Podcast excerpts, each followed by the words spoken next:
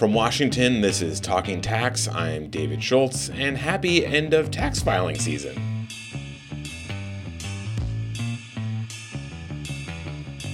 A couple of months ago, we featured on this podcast Tiffany White King, a principal at the firm Mazars U S A with over two decades of tax experience. Tiffany told us her story about navigating a career as a black woman in a predominantly white and male field. Well, after that episode aired, we got a call on our voicemail line from another tax pro who said she had a different story to tell. Hello, my name is Carmela Walrond. I was listening to your uh, podcast on diversity and tax. And I really think there should be a podcast about um, diversity and ownership of a business. I'm a black woman. I grew up in Newark, and also I'm a partner with two other business partners. We have our tax practice here in Jersey City, and there should be a, a discussion about entrepreneurship um, among in our community.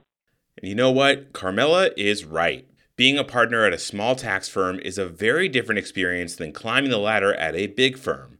And we wanted to find out how that's been going for her and what it's been like being in this role as a black woman. So Bloomberg tax reporter Jeff Leon gave Carmela a call to find out, and he started by asking her to introduce herself. Sure. Um, I was uh, born in Brooklyn, but I grew up in Newark, New Jersey. Um, my mother's from Panama and my father's from Trinidad, immigrant parents. And I graduated from Rutgers University, where I received a degree, an accounting degree, and a law degree from the same university.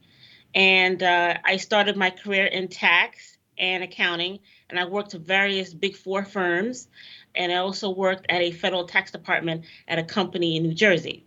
Then I transitioned to an immigration law firm where I specialized in tax issues for immigrants. And I became of counsel at the immigration firm um, January first, twenty nineteen, and that's the same year I started my own firm. And then I left in May first, twenty twenty, to merge my practice with uh, J L D Tax Resolution Group as a partner.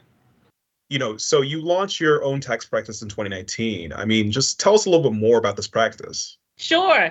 I launched my practice in twenty nineteen because I wanted to focus on helping individuals and businesses because of my previous work, especially at the immigration law firm.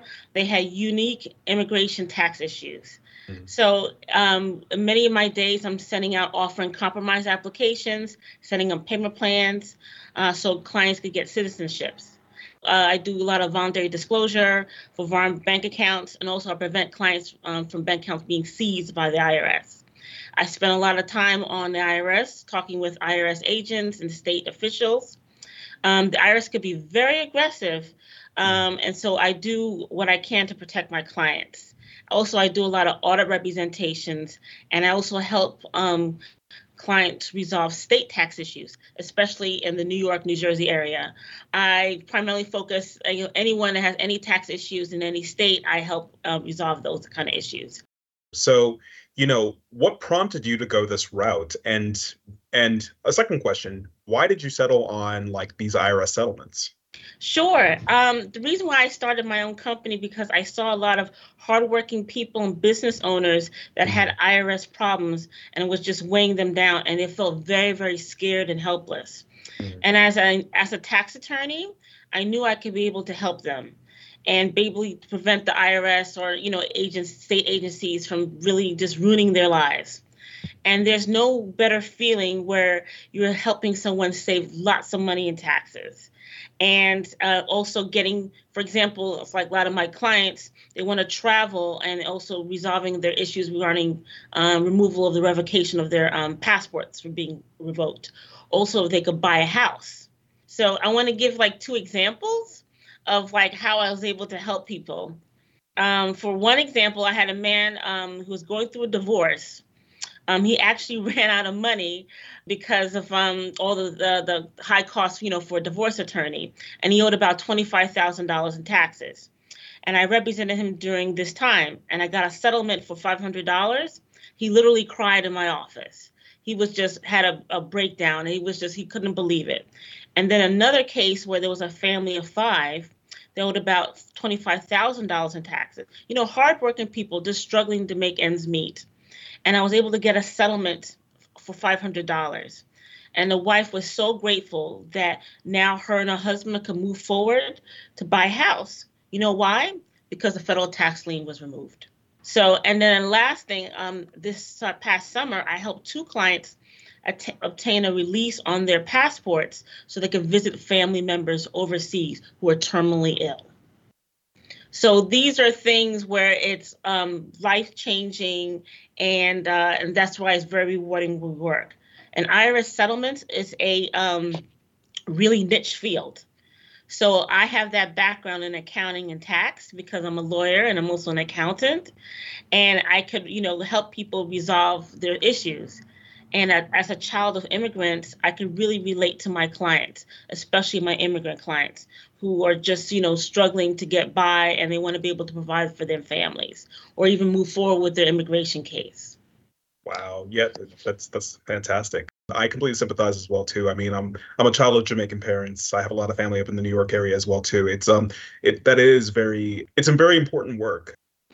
Exactly. And and the thing about it is that you have an advocate that specializes in that area mm-hmm. that could really, you know, plead for your case and just want to do anything to help you to get that green card or citizenship, or in some cases, if you want to sponsor a spouse or a child.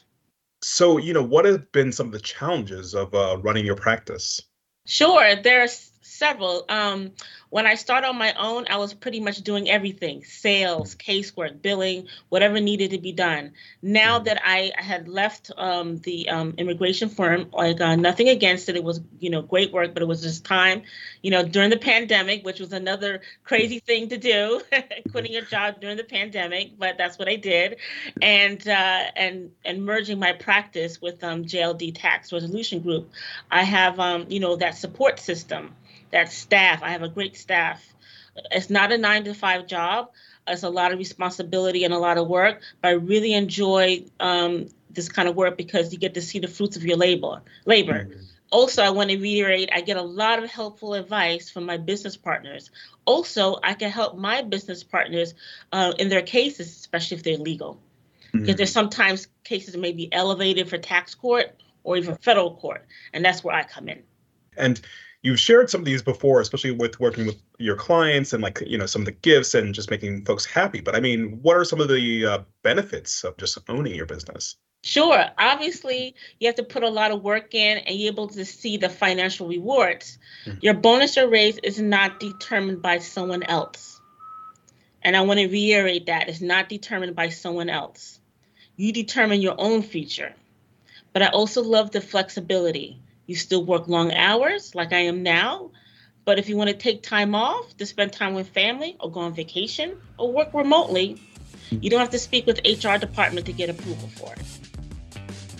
That was Carmela Walrond, a partner at J L D Tax Resolution Group in Jersey City, New Jersey, speaking with Jeff Leon.